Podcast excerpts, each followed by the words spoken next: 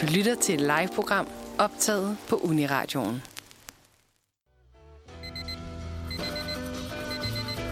Du lytter til Manfred på Uniradioen. Alle hverdage fra kl. 9 til 11. Den sprødeste start på dagen.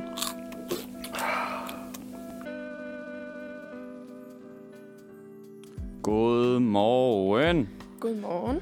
og velkommen til Manfred på den her skønne, dejlige, grå, ambivalente, sommeragtige onsdag, som man efterhånden har haft utallige af det her år. Alt for mange. Alt for mange. Det er første gang, vi sender live onsdag igen, og jeg har glædet mig helt vildt meget til at komme i gang igen med at sende morgenradio. Det har jeg godt nok også. Ja, og ikke nok med det, så er det også din første sender, Lærke. Ja, allerførste gang du. Hvordan har maven det? Jeg har da været spændt. Det vil jeg da gerne indrømme. Øhm, men øh, jeg glæder mig til at komme i gang. Det er så fedt. Jeg glæder mig også til at sende radio med dig. Mit navn det er Frederik. Jeg har sendt på onsdagen i en menneskealder, føler jeg efterhånden, og øh, kommer forhåbentlig til det længe endnu. Øhm, I dag der har vi forberedt et super chilleren program. Lærke, kan du prøve at tage os lidt igennem, hvad der skal foregå i dag? Ja, men øhm, vi skal jo høre en masse lækker musik. Øhm, og så har vi da lavet nogle, øh, nogle sjove indslag, I vil kunne se frem til i løbet af dagen. Øhm, og så intet mindre, så kommer Eik ind i studiet, som vi skal interviewe. Ike, som er en pop-duo, ikke sandt? Upcoming band. Upcoming band. Det glæder vi os sindssygt meget til. Til dem, der øh, ikke kan huske det, så er Manfred onsdag jo sådan lidt slapperasens dag. Vi er midt på ugen. Man kan købe den øh, lækre gærdejede øh, onsdagssnegl hos bageren. Og øhm, ideen er ligesom bare, at den dagsorden, vi har i dag, skal være dejlig at lytte til. Og vi skal også have det dejligt, mens vi laver det. Det skal vi. Vi skal bare sludre og øh, have det super grineren. Så without further ado, så tænker jeg bare, at øh, vi skal til at øh, kaste os ud i det. Du lytter stadigvæk til Manfred onsdag. Jeg bliver altid i tvivl om, hvor mange gange man skal sige det. Det afhænger af, om der lige er nogle nye, der lige er tjekket ind, så man skal øh, tage ved hånden og sige, hej, velkommen til. Øhm, og til dem, der skulle være nye lyttere, og til de gamle, så er det første, vi skal gøre nu, at præsentere min nye medvært, Lærke. Ja. Og Lærke, først og fremmest, velkommen i studiet. Hvordan føles det? Mange tak. Jamen, det føles super fedt at være her. Øhm, jeg glæder mig virkelig meget, og øh, det hele er så spændende og nyt. Det er et rigtig godt svar. Det er, rigtig, det er sådan det er rigtig gode svar. Ja. Rigtig politikersvar også Det lidt. føler jeg lidt også, ja. Vil du ikke øh, starte med at præsentere lidt om dig selv? Hvor kommer du fra, og hvad laver du? Ja, men altså, som sagt, så hedder jeg jo Lærke. Øhm, og jeg er hele 22 år gammel. Ja. Øhm, og så kommer jeg faktisk oprindeligt fra Korsør. Øhm, men jeg bor på Østerbro, og det har jeg boet. Jeg har boet i København i snart to år. Øhm, og så læser jeg til dagligt etnologi på KU. Fedt. Etnologi, det er jo et... Det lyder bare helt vildt spændende. Ja, gør det, ikke? Jo, det gør det. Virkelig. Jeg kunne forestille mig, at det er nogle fede typer, der læser etnologi. Um, det er det helt sikkert. Nej. Og øh, nu henter vi jo også lidt til, at du også læser etnologi. Måske. øhm, ja, nej, det gør jeg selvfølgelig. Og det har jeg også øh, skulle øh, forklare før, hvad Ja. det overhovedet dækker over.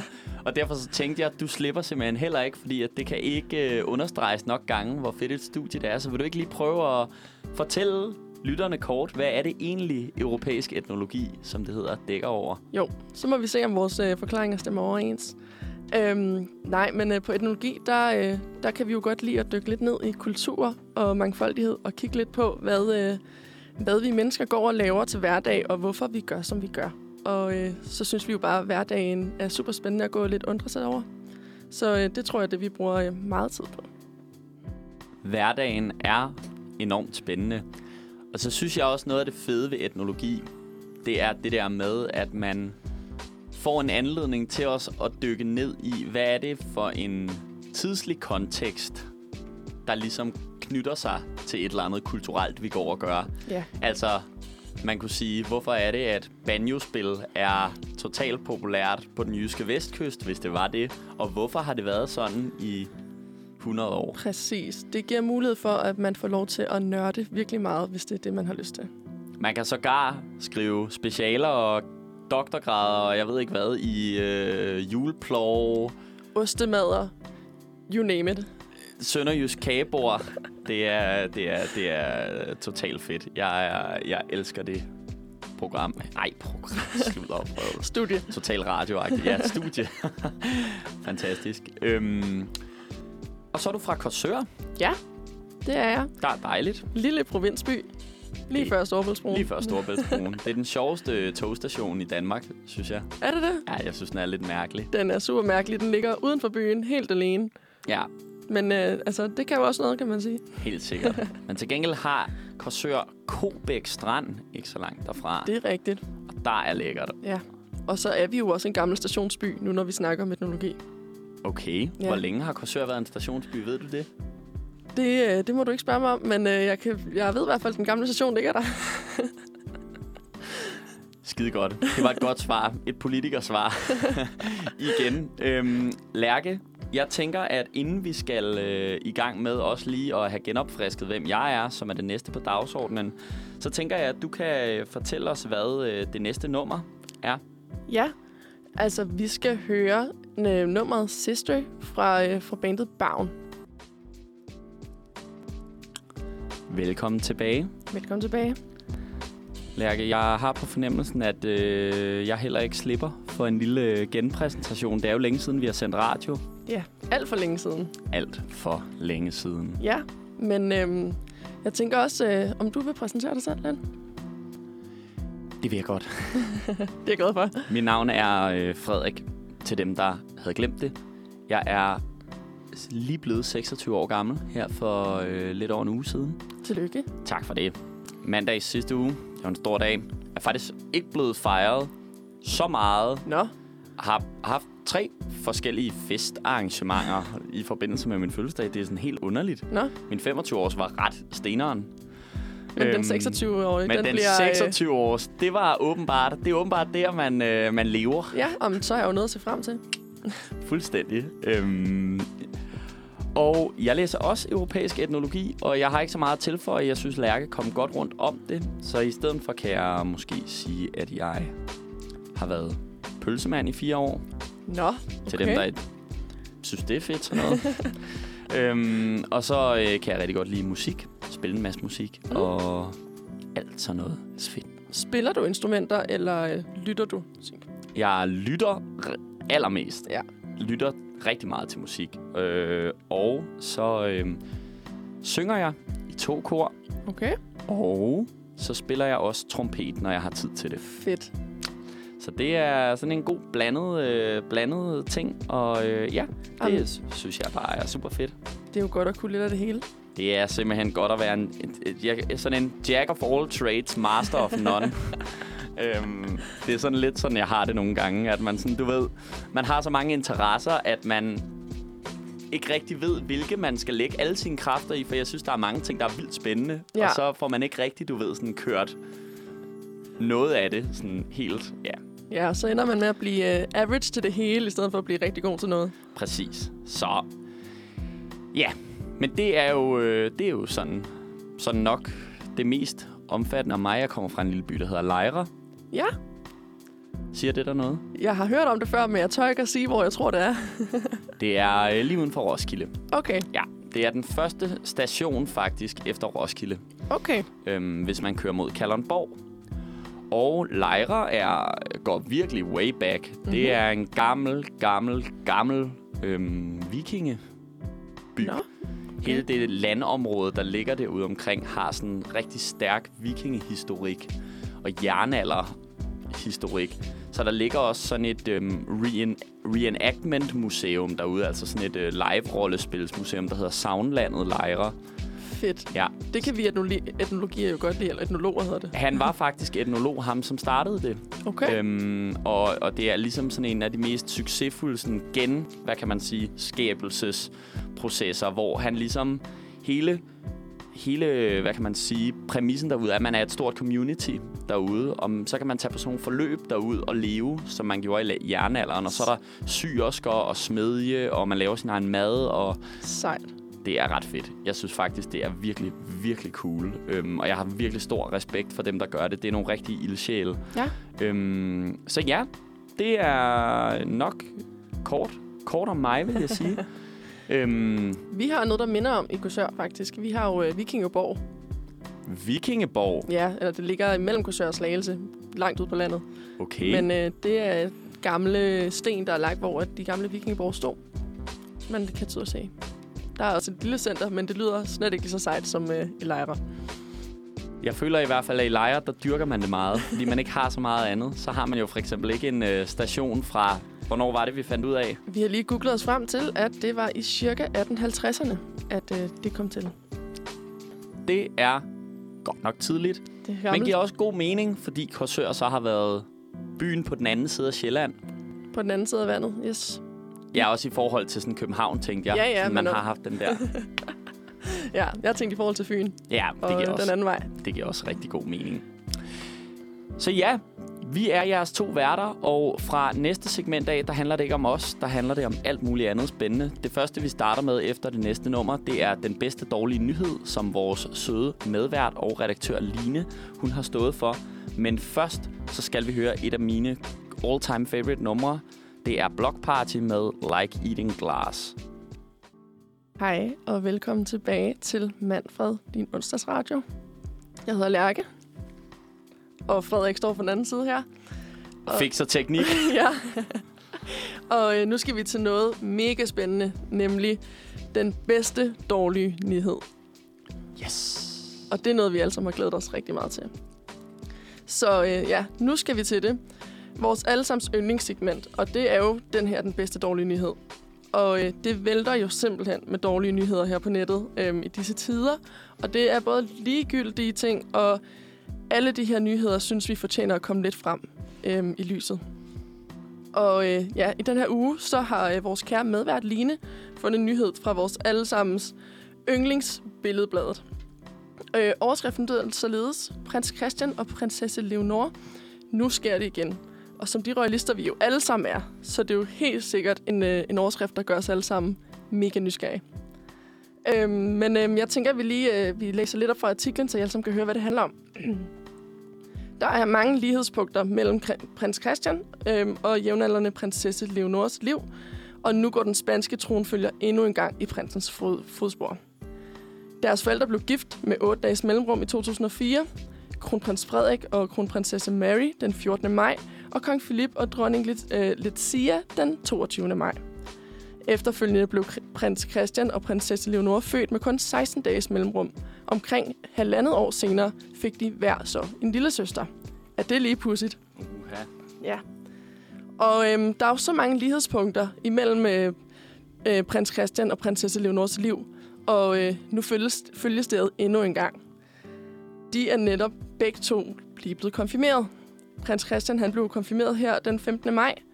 Og øh, prinsesse Leonor konfirmeres 13 dage efter. What? What? Hvor sindssygt. Ja. Altså... øh, jeg må sige, at det er jo Line, der har bragt den her artikel. Og Line er normalt virkelig garant for et højt niveau af bedste dårlige nyheder. Den her er jeg ikke helt solgt på. Ej. Det, altså, vi alle sammen elsker jo øh, kongehuset. Ja. Men Jeg ved ikke, hvor... Og jeg ved ikke engang... Jeg synes faktisk, det er en meget sjov artikel. Jeg synes, det er meget spændende, det der med, at der sådan på en eller anden måde er to personer, der har kørt så meget parløb. Jeg synes, det er en detalje. Det er ikke sådan en, hvor jeg tænker, det er fucking ligegyldigt, det her. Det er der virkelig nogle af de andre, der er. Jeg kan jo lige, Lærke, tage dig lidt igennem nogle af, nogle af rangeringstingene. Du har måske kigget lidt på den. Ja. Men, øh, men blandt andet så, øh, så øh, er der i øverst oppe sådan en, der var sådan en breaking i billedbladet med sådan, sådan noget, nu er det blevet afsløret, hvad dronning Elisabeth drikker af te. wow. Og det viste sig så at være Earl Grey, hvor man var sådan, whatever. Jamen, hun okay. skuffer jo ikke. Nej, det gør hun ikke. Øhm, der var sådan en, øh, Love Islands Olivia Salos tatovering på sin numse af en hund ligger også deroppe af. Øhm, der var en artikel med Oland, der afslørede et sødt babynavn, hvor afsløringen i virkeligheden var, de havde ikke besluttet sig endnu, så det var et kælenavn, de havde fundet på. Ah, Så barnet var to uger gammelt, og de havde stadig ikke fundet på navnet. det var sådan lidt, øh, ja, jeg ved det ikke. Jeg synes måske, at øh, Lines her, hvis vi kører med den rangering, vi kørte fra sidste og forrige, øh, hvad hedder det, øh, sendeflade og sendesemester, så øh, synes jeg, at den her ligger nede i bunden. Måske Ja. nede på en 12. 13. plads-agtig. det vil jeg godt kunne gå med til. Så får den lige lidt... Øh, den bliver lige rangeret lidt højere end øh, nogle af de scoringer, der sker i øh, X on the Beach. Ja. For de er jo meget fede nogle gange. Og der er også den med armehjernen, og den med øh, Kim Kardashian, der føder Kylie Jenner i sådan en musikvideo. Ja, Som jeg synes var en epic nyhed. Det, det anede jeg ikke. som ligger nederst. Ja, præcis. Jamen, det var også fordi, det var faktisk en fed nyhed. Det skal jo være en elendig nyhed. Ja. Så, øh, så jeg synes, Jamen, det er jo øh, rigtigt. jeg synes Line, Lines ligger dernede. Jeg beklager, Line. Du er normalt skidegod til det, men øh, du har måske også bare lige lidt opstartsting, som, øh, som vi jo kan have alle sammen. Øhm, Og vi kan stadig godt lide dig. vi kan sindssygt godt lide dig. Øhm, så, Lærke, en ting, som vi glemte før, det var, du har jo også et nummer, du skulle have præsenteret. Ja. Øhm, og jeg synes, du skal have lov til lige at, øh, at fortælle os, hvad dit øh, favoritnummer er, mens jeg gør klar til at sende det i gang. Yes. Ja, men øhm, jeg har haft en sang på hjernen den sidste uge, og det er rigtig lang tid. Og øhm, den hedder Fire for You med Cannons, og jeg synes, vi skal høre den nu. Den er super fed. Velkommen tilbage. Du lytter til Manfred onsdag. I studiet er Lærke og jeg selv, Frederik. Og vi er klar til at præsentere en lille nyhed for jer. Den første af to nyheder i dag. Det er en nyhed, som jeg har øh, haft det lidt grineren over, og det er øh, Mr. og Mrs. Paradise på Paradise Hotel, til Mhm. mm-hmm. dem, der ligesom ser det.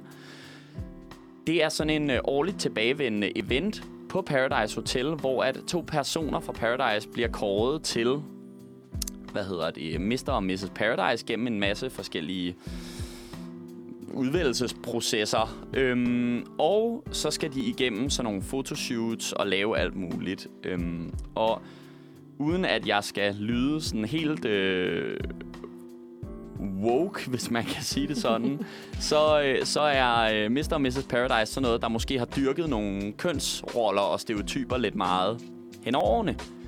Men det er der kommet en ændring til.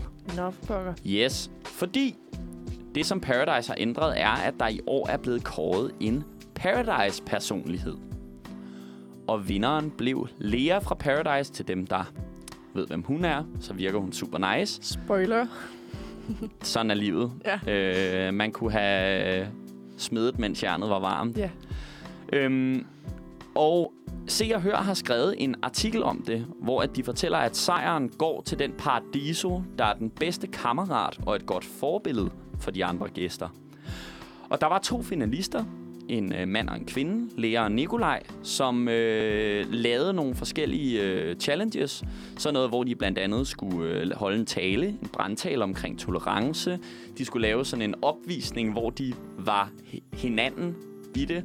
Og det er åbenbart ret grineren. Jeg har ikke selv set det.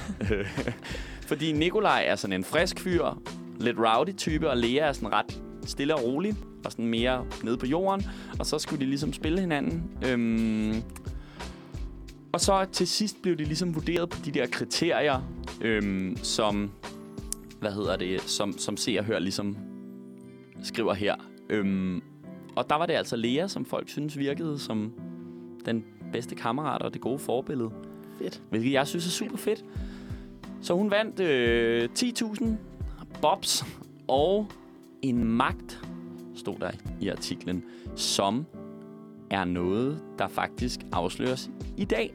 Spændende. Yes. Hvad det lige øh, er for en magt, det er jo super interessant, og øh, det er jeg sikker på, at vi er en masse, der glæder os til at høre om.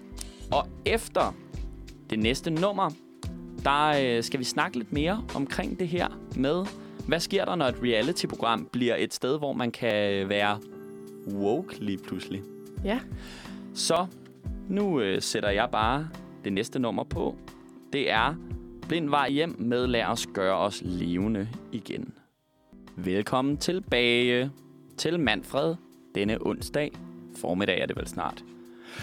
Lærke, lige før det her dejlige nummer af Blind Vej Hjem, der øh, snakkede jeg jo lige kort om en ret sjov omlægning, Paradise har lavet omkring det her med øh, Mr. and Mrs. Paradise til årets Paradise personlighed. Ja. Det er jo alt sammen meget spændende og godt, og jeg er ikke den store paradiso-seer normalt, hvad man nu kalder dem, der ser. Det kan godt være, de har sådan et navn, ligesom Believers eller jeg Directioners. faktisk ikke, om de har. Det ved jeg heller ikke, om de har. øhm, men jeg synes, at hele konceptet med Paradise er enormt interessant, og jeg har altid synes, der var noget grineren ved de her Big Brother-programmer, som bare har vundet enormt meget popularitet. Øhm, og i, jeg synes især, det er interessant, når sådan nogle her større kulturelle diskurser, som for eksempel kønsroller, øh, stereotyper, sådan noget, bliver sådan noget, man prøver at tage ind i populær tv, for ligesom at udfordre nogle af de der præmisser for, hvad er det egentlig, vi gerne ligesom også vil brande os med. Øhm. Og i et program, der til alle tider har handlet om sex, udstilling af personer, øh, arketyper med mere, Hvordan reagerer du så, når det virker som om, at de tager stilling til nogle mere sådan woke diskussionsområder? Jamen, jeg synes jo, det er super fedt, og et, øh, et skridt på vej i den, øh, den rigtige retning. Jeg synes også, det har været længe undervejs, vil jeg sige. Øhm, vi er i 2021. Øhm, men øh, jeg synes da, at det er super fedt. Jeg har også hørt noget om, at det var kønsneutralt til at starte med øh, Paradise i år. Med at både drenge må danne par med drenge og piger med piger, eller hvem man nu vil. Og det synes jeg også er super fedt. Øhm, og øh, ja, det, det synes jeg er en øh, rigtig god nyhed. Jeg synes også, at de har haft lidt svært ved at holde den, hvis, hvis jeg skal være ærlig. Fordi nu har jeg ikke set det mega meget selv. Men jeg, så vidt jeg har forstået, så brød den lidt tilbage til de gamle kønsroller allerede ugen efter. Okay, simpelthen bare fordi, at deltagerne valgte, og øh, ja, Det kan godt være. Men øhm, altså, de prøver. de prøver. Ja. Jeg tænker også, at måske er det også det der med, hvis man skal følge de der sådan sambofælde ting til dørs, så kan det også være, at man skal måske få en lidt bredere kulturel portfølje af mennesker, Ja. der sådan deltager, tænker jeg. Og det kan være, at det er måske lidt svært, fordi hele programmet går også lidt op i, at da man skal have de her, hvornår kommer der en dreng eller en pige ind. Så hvis man lige pludselig gør op med det, hvad, hvad bliver der så programmet? Lige nøjagtigt. Og jeg synes netop også, det er meget interessant og leder mig faktisk over i det næste spørgsmål. Altså, er det noget, vi ligesom... Er det noget, sådan et program som Paradise, er det sådan et, du føler, man aktivt skal gå ind og præge meget med de her woke dagsordner? Eller dræber det også lidt viben af, hvad Paradise egentlig er som program, og hvad det skal levere på en eller anden måde? Uh, det er et godt spørgsmål. Jeg tror faktisk lidt, det er en blanding, fordi Paradise er jo kendt for at være den her lidt stereotype ungdoms-tv, hvor at det bare er sjovt ballade det hele. Men jeg synes også, det er vigtigt, at vi, øh, at vi ligesom udvikler os, og vi tager de her diskurser, og så selvfølgelig skal Paradise også være med i det, især når det når ud til sådan en stor ungdomsgruppe, eller bare altså, seergruppe, og præger så mange unge mennesker. Helt sikkert. Det er jeg meget enig i. Jeg synes, det er interessant, fordi det er også sådan lidt en gråzone nogle gange. Det der med sådan... Det er jo egentlig heller ikke i sig selv et problem, at man har et program, hvor for eksempel sex fylder meget. Det synes jeg er griner nok. Det må der jo godt være, hvis man kan sige det sådan. Men det er sjovt, det der med, når man, når man ligesom øh, begynder at, øh, at flirte med tanken om, at der også på en eller anden måde i den der repræsentation af deltagerne kommer fokus på nogle andre personlighedstræk og nogle andre aspekter af det at være deltager i Paradise. For jeg synes det, jeg, jeg har altid synes det fede ved det også var det der med det spil, der ligesom kører derinde. Og altså, hvorfor tror du, at de har gjort det? Sådan helt down to earth. Hvorfor tror du, at de sådan har valgt at gøre det? Jeg tror, det er kommet lidt i opbruddet af alle de her debatter, som vi tager i 2021, især omkring ligestilling, kønsroller osv., så, så kommer det helt sikkert i opvandet af det, og øh, det synes jeg bare er super fedt. Sindssygt nice. Det tror jeg, du har helt ret i, Lærke. Øhm, nu skal vi til at høre et, øh, et nummer. Vil du ikke øh, take it away? Jo, vi skal høre I Could Be Your Lover øhm, fra Ellison. Hej og velkommen tilbage. Du lytter til Manfred onsdag, og jeg står i studiet med Frederik, og mit navn er Lærke. Nu skal vi til det. Vi skal til det. Vi skal quizze, Det skal vi. og det har vi glædet os virkelig meget til.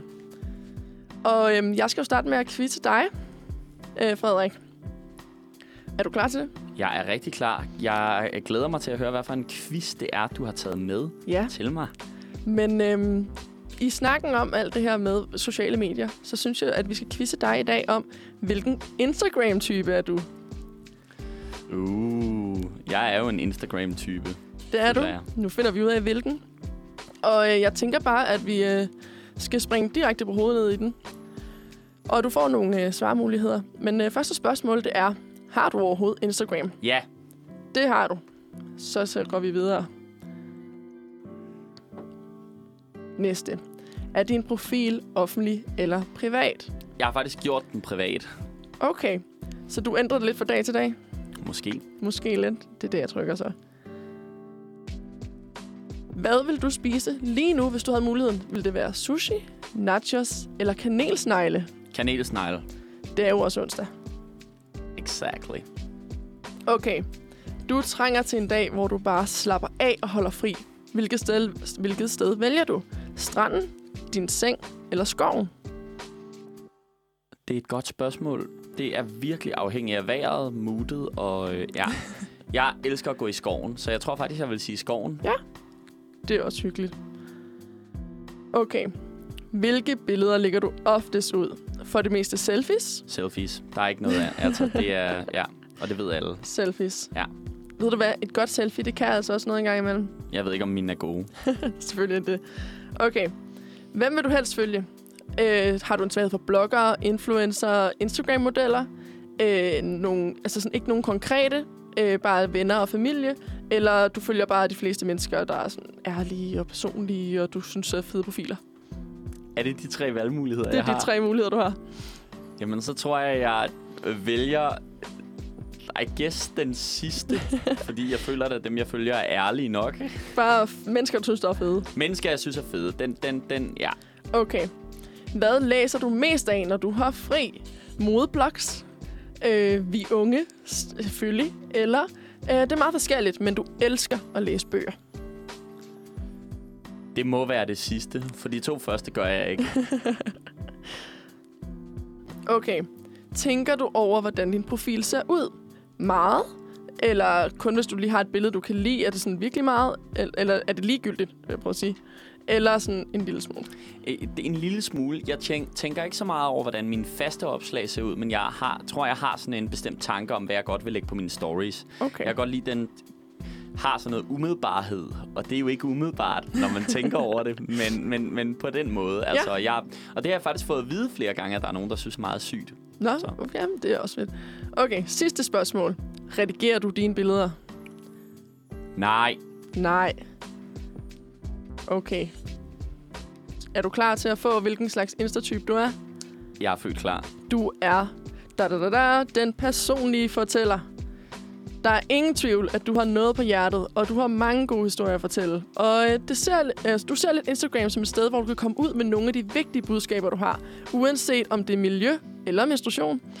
Der er, det er ikke mega vigt- vigtigt for dig, hvordan dit feed ser ud, men du synes alligevel, at det er fedt, når det er simpelt og gennemført at kigge på. Det er jeg rigtig glad for. Jeg har faktisk lige haft en rant omkring menstruation og en vis herre, vi skal snakke mere om senere, ja. så, øh, så det glæder jeg mig rigtig, rigtig meget til. Øhm, tak for den quiz, Lærke. Det var så Det var super fedt. Vi har lige en quiz mere, inden vi får øh, duoen Ike i studiet. De er faktisk allerede ude bagved, øhm, og de glæder sig til at komme ind, og vi glæder os til at få dem ind. Men nu skal vi høre nummeret Fucking Around med Phony People. Velkommen tilbage her i studiet. Vi er i gang med at quizze hinanden Ja, herinde i Manfred på den dejlige onsdag. Klokken er næsten 10, og lige om lidt skal vi interviewe bandet Ike. Det glæder vi os meget til. Men inden da, så skal Lærke simpelthen finde ud af, hvad for en kage hun skal bage til Nej. weekenden. det glæder jeg mig til. Ja, det kan jeg godt forstå. Det er en rigtig fed quiz. Og hvis man nogensinde er i tvivl om, hvorhenne man finder de her fede quizzer, Shout out til vi unge. bum. Kæmpe shout-out til vi unge. De har været mega woke også under Israel-Palæstina-konflikten. Eller Ja. mega woke. De har i hvert fald været med derude og øh, taget stilling. Det synes jeg faktisk er ret sejt af et ja. ungdomsblad at gøre det. Øhm, så lad os bare komme i gang Ja. med, hvilken kage skal jeg bage? Hvilken kage skal Lærke bage? Ja. Hvad passer bedst på dit humør lige nu? Jeg har lyst til at hygge. Jeg føler mig kreativ. Jeg er lidt restløs. Jeg vil gerne udfordres. Jamen, nu er det jo onsdag formiddag, så jeg tænker da, at jeg skal udfordres. Hvor lang tid må dit kageprojekt tage? Den tid, det tager at få en flot finish. Helst ikke mange timer, men det skal jo smage godt. Så hurtigt som muligt. Jeg vil gerne nørde med både musser og bunde. Helst ikke alt for mange timer. Vil du dele dit bagværk med nogen? Ja, med min familie. Nej, jeg vil bare snakke selv. Hehe. Ja, med min veninde. ja, med min klasse. Ej, hvis jeg lige havde taget den her inden, så kunne jeg have delt kage med i studiet i dag. Øhm, Er jeg din øh, veninde? Det er du nu jo. Øhm, nej, jeg tænker, jeg skal dele den med min veninde, bliver det så. Fedt. Ja. Heldig veninde. Ja. Hvilken slags chokolade kan du bedst lide? KitKat, knasende og sprød, flødeboller, blød og cremet, kinderæg, tyndt og sødt, Snickers, mange lag af lækkerhed. Jamen, jeg tror altså, jeg vil være en sokker for kinderæg. Det er lige tilbage til barndommen. Nej, det forstår jeg så ikke. Nej, Nej, hvad ja. du have valgt? Øh, jeg tror, jeg havde valgt... øh, Jamen, jeg er sådan en kiksedreng. Jeg Nå. elsker KitKat og Twix og sådan nogle ting. Ja, Det er virkelig... Det er også godt. Jeg køber Mm. faktisk aldrig sådan nogle chokoladebarer der. Nej, det gør jeg egentlig heller ikke. så. Sådan det. Kinderæg får du. Sidste spørgsmål. Er du en mesterbager? Ja! Den store bagdyst, here I come. Jeg er faktisk helt okay. Nej, ikke sådan rigtigt. Jeg elsker i hvert fald at pynte mine kager. Ah, jeg tror måske ikke, jeg er den største mesterbager. Øhm, jeg kan ikke lige huske, hvad du sagde, men det er nok den i hvert fald mest. Jeg, jeg er nok ikke den bedste. Det vil jeg gerne indrømme. Vi prøver at se, hvad der sker. Er du klar? Ja. Du skal bage pandekager. Selvfølgelig skal jeg det. Hurtigt, nemt og sygt lækkert. Pandekager er altid et hit. Ja, de fungerer jo faktisk både til morgenmad, som eftermiddagssnack og som dessert. Så hvad venter du på? Skynd dig at varme panden op. Um, altså, pandekager er jo så alsidigt, og det, det er et hit hver gang. Det er simpelthen et kæmpe hit hver gang. Jeg elsker også pandekager og laver det tit, og lavede faktisk nogle her forleden med en rigtig dårlig, hvad hedder det, Mette Blomsterberg opskrift. Ej. Du skal altid søge på Rasmus Klump pandekager. Det er de bedste. Jamen, jeg har godt hørt om det, men, øh, men ja, I don't know. Ja. Det er helt fint. Det var okay. Lærke, Vi skal til noget musik. inden vi skal interviewe, vil du ikke fortælle, hvad det er for et musiknummer, vi skal høre? Vi skal høre Favorite Lover med E.G. Du lytter til Uniradio. Det, det bedste, det bedste, du har hørt. det bedste, du har hørt siden. En kold is på en varm solskinsdag. Fri bar. Siden Enya brød et flertal. Uniradioen. Velkommen tilbage. Du lytter til Manfred. Det er onsdag. Klokken er 5 minutter over 10. Og nu har vi fået gæster i studiet. Woo! Lærke, vil du ikke lige øh, hurtigt præsentere, hvem det er og sige hej? Jo, mm, hej. Vi står i studiet med Eik. Og det er øhm, en super fornøjelse at have jer her. Tak. Tusind tak. vil, I, øh, vil I præsentere jer selv lidt? Ja, jeg, jeg hedder Ike. Yes! Stadig lidt anderledes, men, øh, men det hedder jeg. Øh, Og jeg hedder Helene. Og ja, vi hedder jo egentlig Ike, fordi Ike hedder Ike. Det lød lidt federe. Så det, har vi bare taget. ja. Og vi er en popduo, som laver musik sammen. Og Spændende. Så cool. Hvor kommer I fra? Og alt det andet? Sådan. Jamen, vi er begge to født og opvokset i Københavnsområdet. Jeg er fra Østerbro, og Helene er fra Hjortekær, Ja. ja. øh, Lyngby. og så har vi mødt hinanden på gymnasiet, på Aarhus Gymnasium, hvor vi gik Sådan. sammen i klasse. Gode gamle Averhøj. Ja. Det virker som om, der er mange musikalske skæbner, der bliver øh, startet der. hvis Man Ja, kan sige det virkelig. sådan. ja. Ej, hvor fedt. Hvor længe siden er det? Er det uh, 7-8 år siden eller sådan noget. Ja, 2013 tror jeg, vi begynder i første G og, og møder hinanden der. Øh, Jeg bliver sådan hurtige musikvenner. Finder ud af, at vi har en fælles kærlighed for Mew. Og begynder at lave mærkelige små musikprojekter sammen, som, som lidt udvikler sig til noget, vi kan tage lidt seriøst på sigt. Så fedt. Og nu er projekterne faldet sammen og kulmineret i Ike, som er jeres, jeres duo, så vidt jeg kunne forstå. Ja. Øhm, og vil I ikke lige beskrive det, fordi det er sådan noget med liveband og sådan lidt. Hvad er Ike for et projekt? Jamen, det er et projekt, som består af os to, øh, som, som laver musikken, øh, skriver musikken, og så har vi så et, øh, et, øh, et live band bestående af fire andre, som, øh, som er med til at spille, når vi spiller live, men som også er, altså, de spiller også nogle tracks på vores indspilninger og giver nogle inputs og sådan noget, men det er ligesom os, der, der står for det. Øh, ja. Jeg skriver og producerer tingene selv. Helt det er mig, der står for det. Så. Og hvad for en stil er det? Pop, indie, rock, pop. Ja. Måske. Jeg plejer at kalde det pop. Det føles lidt præsentøst at skulle sætte for mange, øh, for Ja. mange avancerede labels på.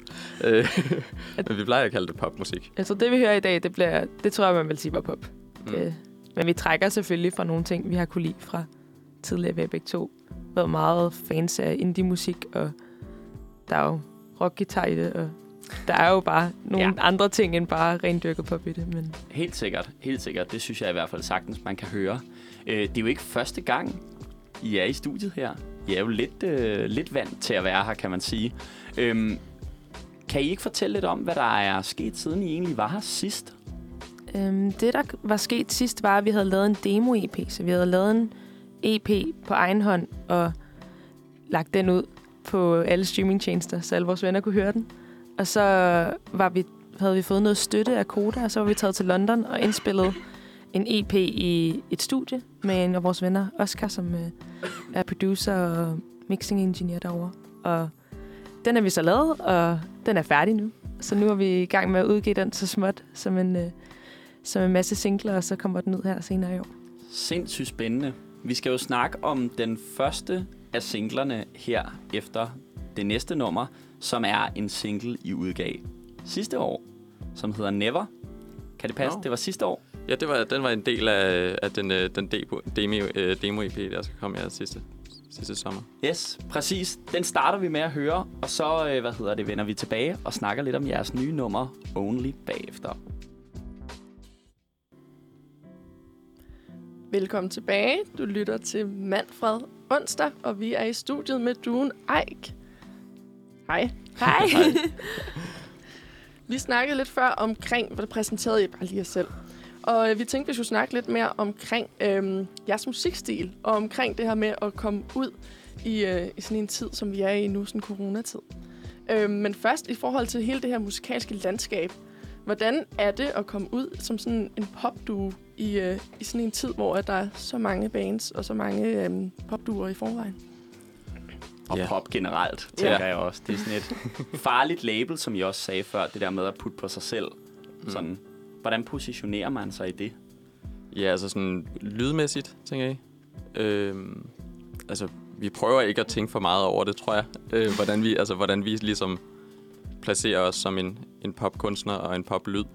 Øhm, så det tror, vi, det tror jeg, det er den måde, vi har tænkt, at vi kan gøre det bedst i hvert fald. Ligesom at, vi har nogle ting, vi gør, når vi spiller sammen, og nogle, en lyd, som vi ligesom laver sammen, og så trækker vi jo så på alle mulige inspirationskilder, som, øh, som kan være alt fra øh, indie-musik til, altså, vi har hørt øh, Doja Cat, øh, blandt andet, når vi har lavet det, eller sådan. altså, så det er sådan, øh, så på den måde tror jeg, vi sådan, ikke aktivt positionerer os i forhold til, ligesom at, øh, at distancere os fra, eller øh, på den måde øh, øh, placere os et bestemt sted i poplandskab, men vi, vi håber ligesom, at vi med de ting, vi er gode til, øh, kan noget, der er anderledes. Helt sikkert. Det er jo sådan meget grund til, jeg tror også, det, det var sådan interessant at snakke omkring, er fordi når man for eksempel kigger på jeres tidligere udgivelse, den her Never, som vi lige hørte, der er der sådan en, en, en det virker som om, der er blevet tænkt meget over hele profilen, altså netop det her med både det lydmæssige, men også den her visuelle profil, som der er i musikvideoen og sådan noget i den stil. Så det var, jeg føler, det var helt naturligt det der med, der måske går nogle tanker ind i det, og sådan, øhm, nu snakkede du lige om, Helene, det her med sådan Never her. Lad os starte med den. Der var sådan en ret klar idé om, hvad der skulle ske, virker det som. Vil du ikke fortælle lidt om, hvordan det blev til, hele det her musikvideo gej eller sådan noget. Det var ret spændende. Øhm, det kom egentlig lidt ud af, at der var jo lockdown, og mig og mange af mine kollegaer, øhm, vi er dansere, og vi måtte ikke arbejde. Og så tror jeg, at vi lige pludselig var en masse kreative folk, der lidt havde lyst til at skabe noget spændende, og så opstod der bare en masse muligheder for, at vi kunne gøre det, så vi fik lov at låne Nordisk Filmstudier. Så jeg, som, jeg tror, det første band nogensinde, der har fået lov at filme derinde. det var lidt vildt. Og øh, jeg havde nogle, øh, nogle venner og kollegaer, som var, der filmer og laver laserlys. Og så havde vi en øh, veninde fra London, som også har hjulpet os med noget visuelt til den nye, som øh, der instruerede os over Skype øh, på dagen. Og så havde jeg min, øh, min danseveninder, som øh, vi havde lavet noget dans og prøvet at lave det hjemme i stuen. Og så, så kom vi med, hen med det på dagen. Og så var det bare en mega fed oplevelse, men det har været ret... Jeg tror, der har været ret meget behov for, at vi ligesom skulle skabe et eller andet, der skulle være større end bare at... Ja, ikke bare en tilfældig musikvideo, men et lidt større værk. Og så tror jeg, lige med Never passede lyden bare så godt i det der sådan sonisk univers. Når vi så havde sådan adgang til laser, og det hele var lidt sådan dramatisk. Og så tror jeg, det, det bare ligesom lagde, lå lidt til højre benet, og det var den sang, der skulle have en musikvideo, fordi det passede ind i det univers. Helt sikkert. Så spændende. og Det synes jeg også, den passer helt naturligt til. Jeres nyudgivet single, Only, som blev udgivet her den 14. maj, kommer den til at have en øh, musikvideo ved siden af? Vi har ikke lavet en endnu. Men vi vil nok ikke udelukke det, men jeg tror, vi har været ret enige om, også efter vi lavede Never, at hvis vi skal lave en til, så må det ikke være dårligere. Eller, Nej, okay. så skal det ligesom også leve op til en, en vis standard, lidt som du siger, at vi har et visuelt udtryk, og det er også noget, vi prøver at opretholde, og specielt i forhold til, at det skal, det skal ligesom kunne rumme, at, at jeg danser, at det skal kunne rumme, at, at Ike er her, og, altså det, og det ikke bare kan være mig og mine dansevenner, eller... Men øh, altså, så skal det, det skal ligesom være et, et udtryk, der passer til. Så jeg tror, vi har, vi har snakket lidt om, at hvis det, hvis det giver mening, og på sigt, det kan også være, at det blev til en af de andre sange, så, så tror jeg, vi håber det. Vi ved jo godt, at vores veninde Carrie der fra London gerne vil filme den igen, og, men det skal også give mening. Og så har vi også bare besluttet os for at lægge alle de penge, vi har til side lige nu til, at vi netop kan indspille og lave mere musik, for det er jo lidt første prioritet. Men vi har lavet en dans til Only, som jeg håber lidt, vi får filmet på et eller andet tidspunkt. Jeg håber at se Ike danse koreografien til Only. Det håber jeg, jeg slipper for. Ja. Vi os til. Okay, helt sikkert. Vil I ikke lige hurtigt, inden vi spiller Only, fortælle lidt om, hvad det er for en, hvad det er for en størrelse, det nummer, og hvad det handler om måske, og hvad tankerne har været i skabelsesprocessen af det? Det er en sang, som, øh, som er lavet i et sommerhus. Lige øh, under første, første lockdown, kort efter, tror jeg, vi, vi kørte op i et sommerhus og sad og frygtede, at øh, der ville komme udgangsforbud. Det var dengang. Øh, og så en aften, så Helene havde sådan et lille fint klavertema, som hun havde lavet til en, øh, egentlig til en anden sang, som vi så øh, på relativt kort tid, et par timer, tror jeg, vi byggede ligesom en sang op omkring det, som blev større og større og mere og mere sådan power-agtig. Ja, Øhm. jeg ikke sad og legede lidt med sådan, sådan noget med vocal.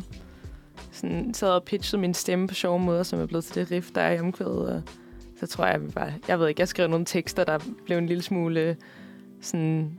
Verden kan bare komme efter mig, agtig. jeg tror måske, der var lidt for mange frustrationer, der skulle ud, så tror jeg, også, den byggede sig lidt op til at blive sådan en lidt mere sådan energisk sang. Måske end meget andet, vi har lavet. Ja, måske mere bare sådan power og ja, noget energi, der ligesom skulle komme ud. Jeg synes i hvert fald, at der var noget sindssygt stærkt i det der med, øh, med, med når omkvædet ligesom rammer, at det ligesom bliver meget sådan storladen, og nærmest sådan lidt stadionagtigt, og det synes jeg er fedt, at der er så store armbevægelser på en eller anden måde Mm. i, i, i nummeret også. Øhm, så det var, det var en super fed oplevelse at lytte til det. Og det synes jeg også, at vi skal øh, udsætte lytterne herude for. Så øh, her kommer Ikes nye single, Only. Hej og velkommen tilbage. Du lytter til Manfred Onsdag, og vi står i studiet med Helene Eik fra Duen Eik. Hej igen. Hej. Og vi har lige hørt nummeret Only, jeres nye single. Super fedt. Tak. Kæmpe fedt. Ja. Øhm, og vi tænkte egentlig, at vi skulle snakke lidt videre omkring det her med at være et, øh, et upcoming duo-band og spille i, øh, i sådan her tid som nu. Og vi kan se, at I, øh, I spillede koncert på Stengade her den 7. maj. Hvordan var det at komme tilbage og få lov til at spille? Det var mega fedt. jeg tror helt sikkert, der har været et stort savn at komme ud og stå foran et publikum. Og det er også meget overraskende, at selvom der jo er restriktioner på, hvor mange der må komme, så føles det jo stadig ikke, som om der står 10 gange så mange. Og folk er stadig enormt meget liv. Og Ja, så er det bare rart at være ude og, og spare som band og have noget at skulle glæde sig til at komme ud og spille for. og få lov til at, at spille den her øh, nye single. Spillede I den også? Ja. Ja, fedt. Men øhm, vi vil også snakke lidt om forhold til nogle af de fremtidsplaner, I har. Og nogle af de drømme, I går med. Hvad er øh, planen her det næste stykke tid?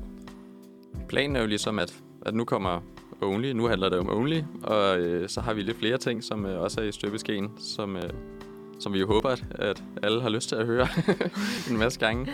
Øhm, og så er det ligesom det, der får noget fokus, og så håber vi bare, at vi skal lave mere musik i første omgang. Ja. Øhm, vi har nogle...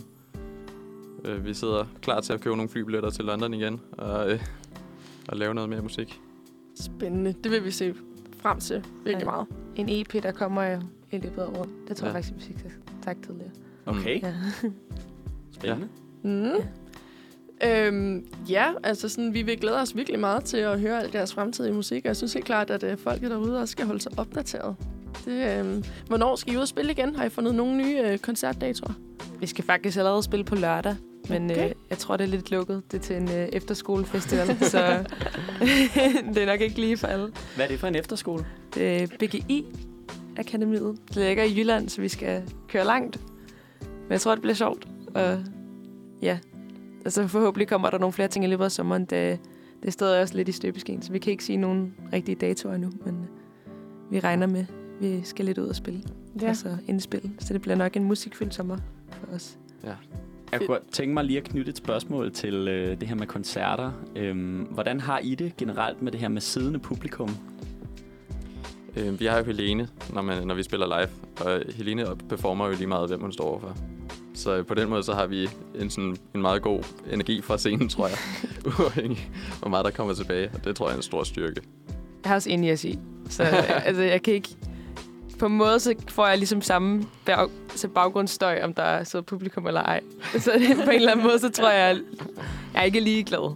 Men det, det er bare en lidt anden dynamik. Jeg tror, eller jeg er også lidt vant til sådan at arbejde på teater, og sådan, der sidder folk jo alligevel ned, når det er, man optræder. Og der synes jeg sagtens, man kan få en god respons ud. Så jeg bliver ikke sådan helt skræmt af det.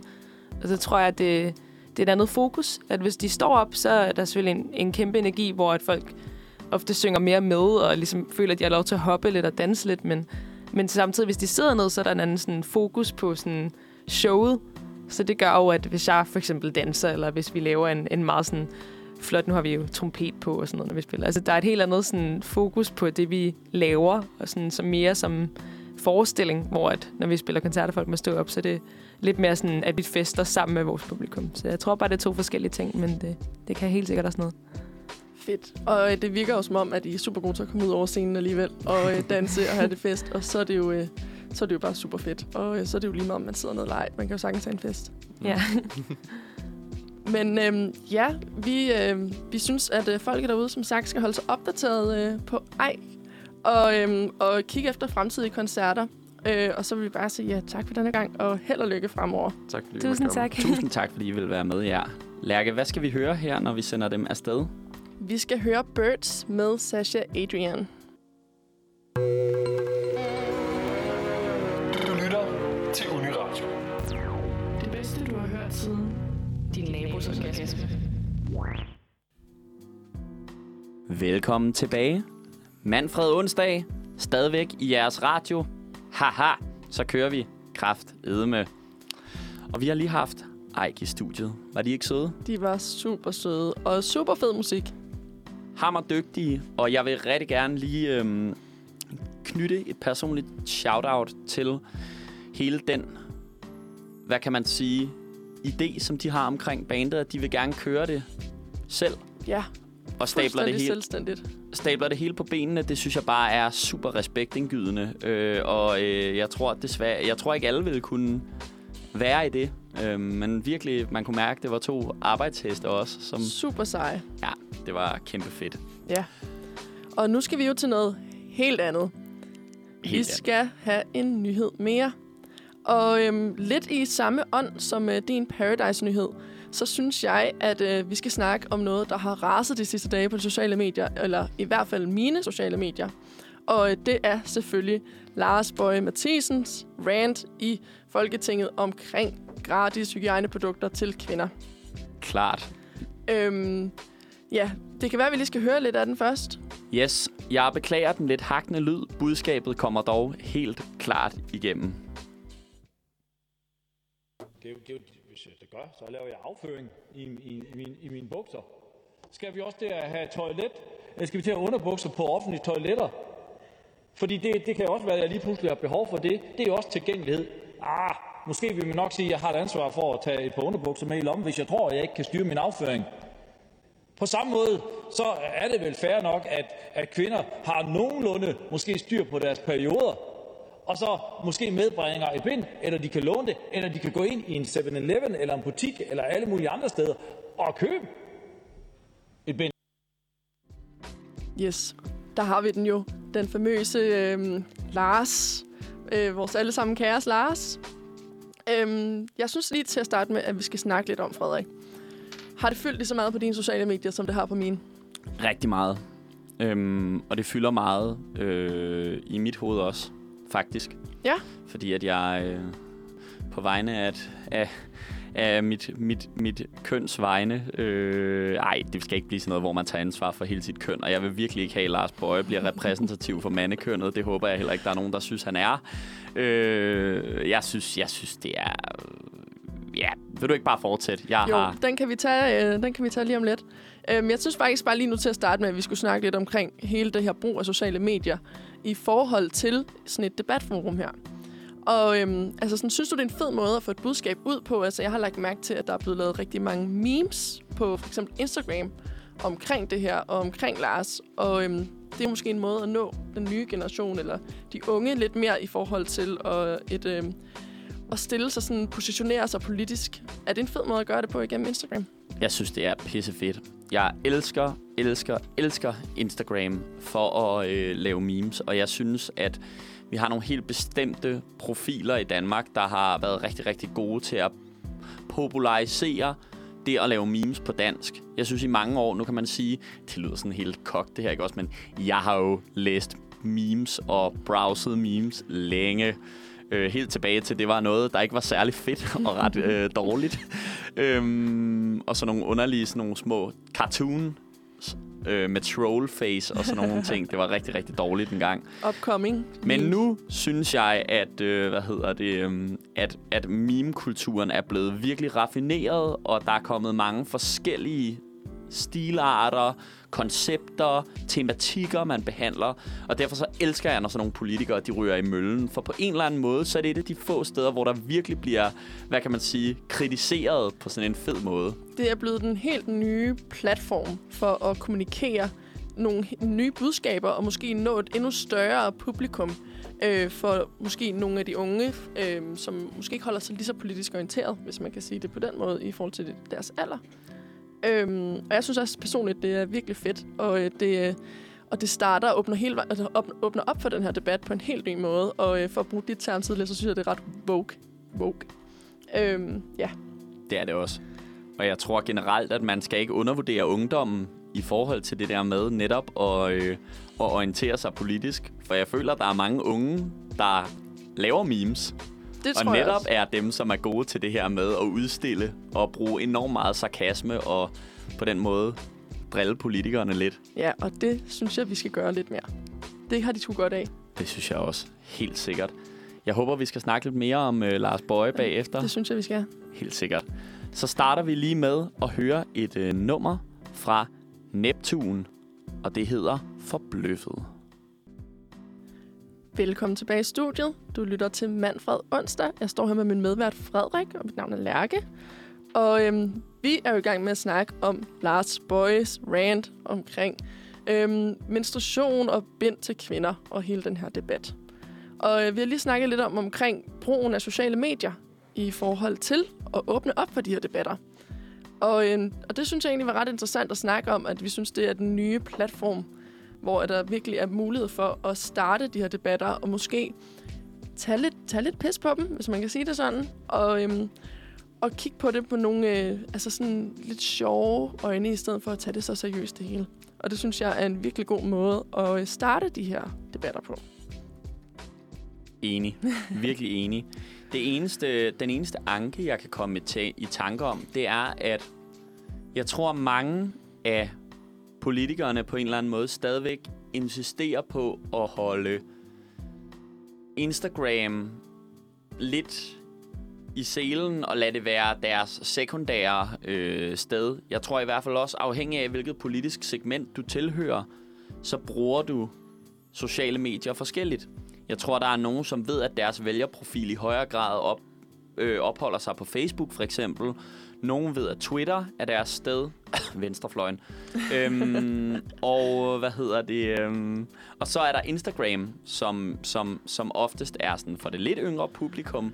Folk er begyndt at orientere sig. Jeg ser virkelig en bred portfølje af, hvad hedder det, øhm, af politikere, der begynder at repræsentere sig selv derinde.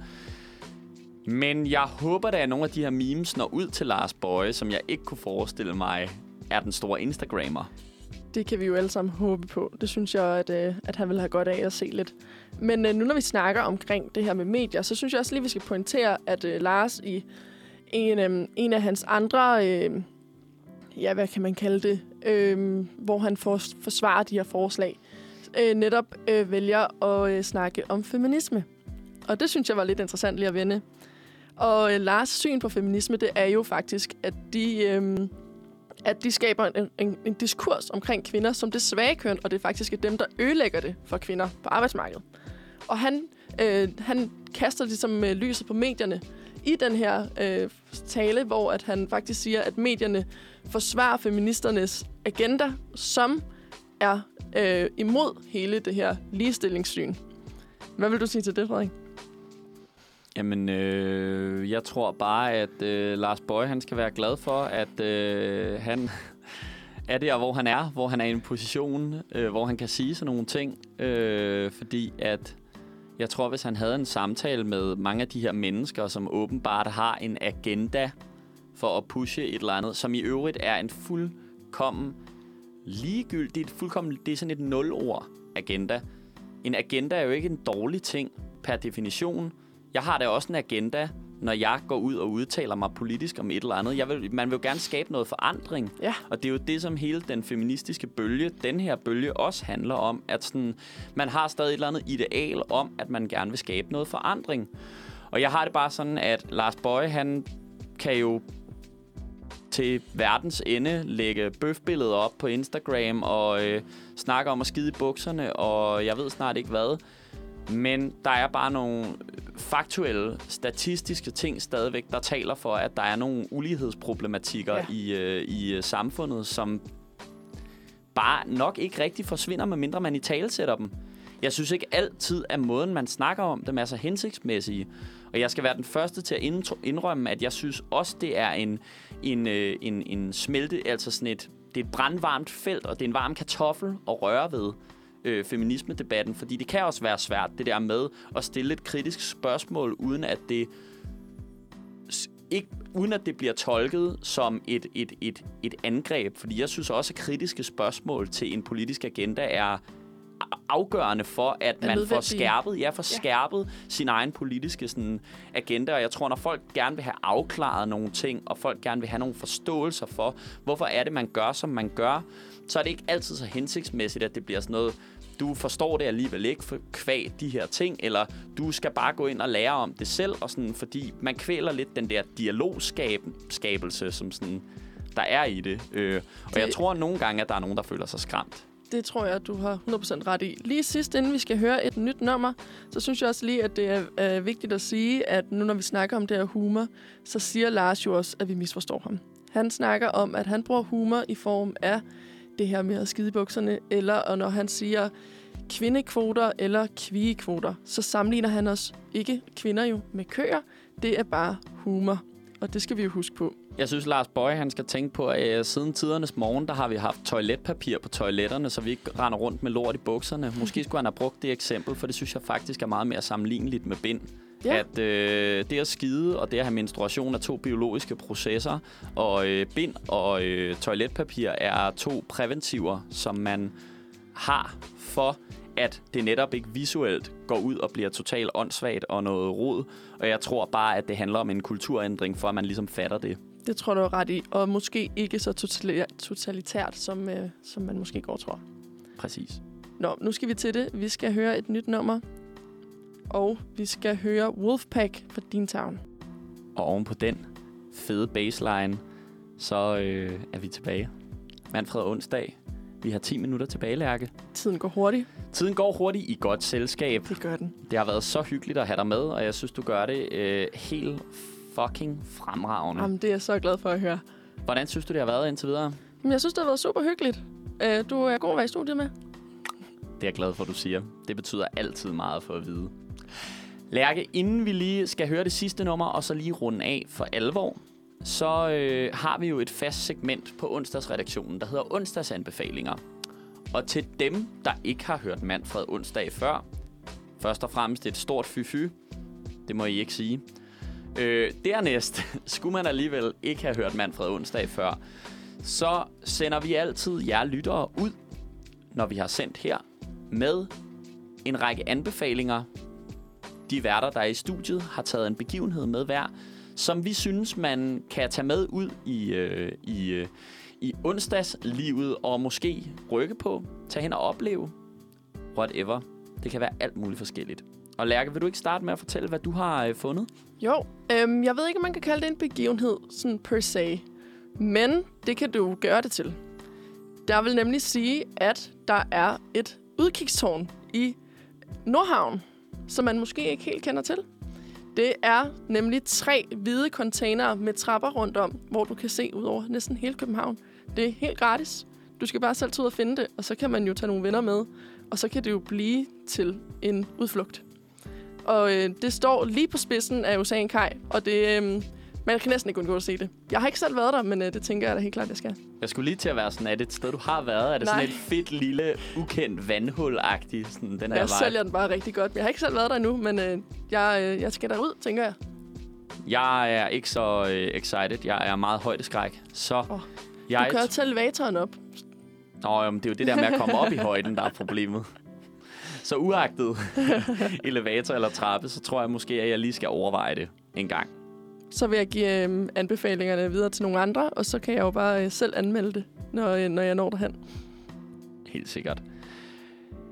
Min anbefaling er lidt mere nede på jorden, skulle man måske sige. Øhm, jeg anbefaler, øh, at man tager i øh, Pumpehusets byhave, hvis man ikke har gjort det før. Onsdagen er den dag på ugen, hvor det starter, og så kører det faktisk frem til og med lørdagen hver uge. Øh, det er øh, byhaven, der ligger uden for spillestedet Pumpehuset, som er en lille hyggelig gård med parasoller, gaslamper, bajer, fish and chips, halloumi-burger, alt muligt lækkert Til billige penge. Til, Til- helt færre priser. til helt færre priser.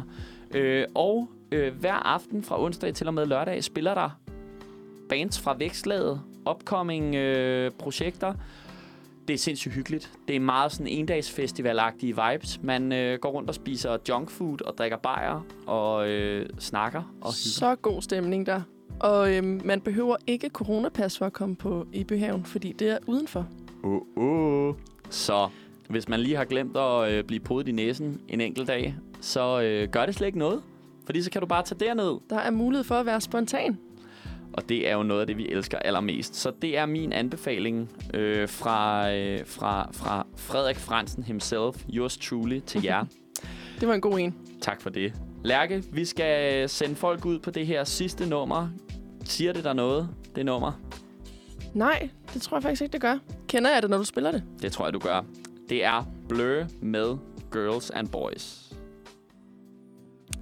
Det var gode, gamle, altid dejlige Blur med Girls and Boys. Lærke, vi skal til at sige tak for i dag. Det skal vi. Tak for at være med. Men tak, og tak fordi I gad at lytte med jer derude. Endnu mere tak til jer. I er de fedeste. Ja. Og øh, til alle dem, der ikke har lyttet med endnu, så kommer vi til at ligge på podcast.